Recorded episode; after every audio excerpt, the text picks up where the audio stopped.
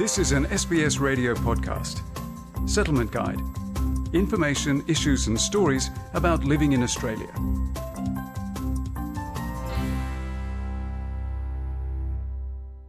Playgroups are amazing for children. They can have fun, make friends, and develop social and language skills. But parents can get a lot from them too, especially if they're new to Australia. Audrey Bourget has more. No matter the background or culture of a family, playgroups are known to have a positive impact on children. Carly Jones is Executive Officer at Playgroup South Australia, where she runs playgroups for culturally and linguistically diverse families and families newly arrived in Australia.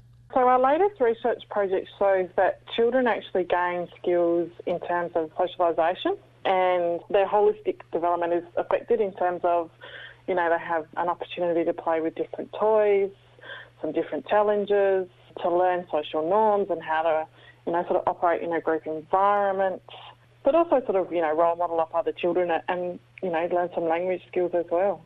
Malia Vayu launched the Pacifica Language Nest Playgroup for children from Pacific Islander cultures over two years ago. It started in the Melbourne suburb of Kilsyth and has since expanded to Cranbourne my children were isolated from the culture, um, especially hearing the, the mother tongue being spoken. Um, growing up in New Zealand, we had more of an opportunity to be exposed to that because we had our families around.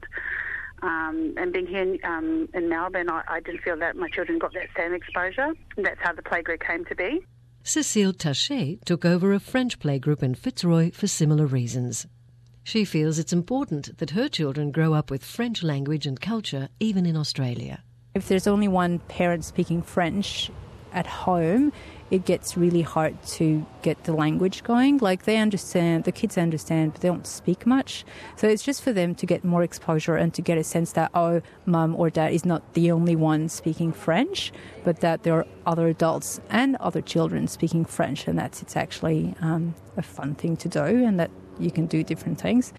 There are plenty of different types of playgroups to choose from, some more structured while others are more casual, like the Fitzroy French Playgroup. It's fairly informal. It's just gathering, having a chat, sometimes having a song or reading a book, um, trying to talk about different things that they might do at daycare, for instance, usually, but they do that in English. So just, you know, le toboggan, the slide, like words that they might not have because they're so used to just having, being in sort of English environment. And so, yeah, talking about the hens in the coop over there. And so that exposure that they would not necessarily get otherwise um, is what they get through the French playgroup. And while the playgroups are great for the children, the parents say they get a lot from them too. Having other parents in the same situation living the same thing, that is really good and sort of sustaining, and that really helps. Sort of, yeah, you face the same challenges, but you also can share, yeah, the same culture that you hadn't missed so much, but you're starting to miss now that you have children. Eric Lee is another French parent who attends the same playgroup as Cecile Taché with his young daughter. He says he really enjoys the social aspect. I don't have a circle of friends in here, so they would just be my colleagues who are more uh, Anglo people. So here I can extend my my circle and talk to uh, to other parents, and um, if we can just raise uh, our issue because regarding you know, migrants in terms of paperwork or anything, then uh, we just share information. So it's very um, relevant for me as well. It's also a great opportunity for Eric's partner, who is taking a French class organised by the same people behind their playgroup.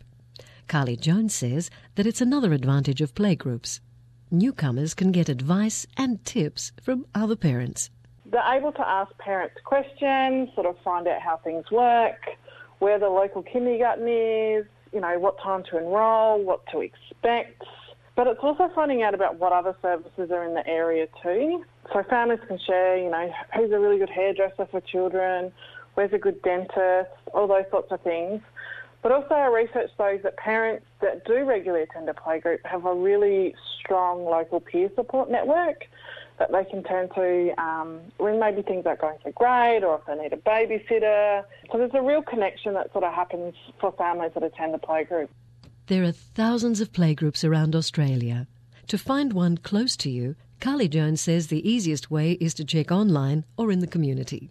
The Playgroup Association in every state and territory with a free call number. So you can look them up. There's a free call number you can ring and find out, you know, where your local playgroup is. Um, all of our websites also list where our local playgroups are. We also have um, a partnership with a child and family health service so that the local nurses can do referrals to playgroups. Your local community notice boards should have information as well, but mostly through our websites and the toll free number.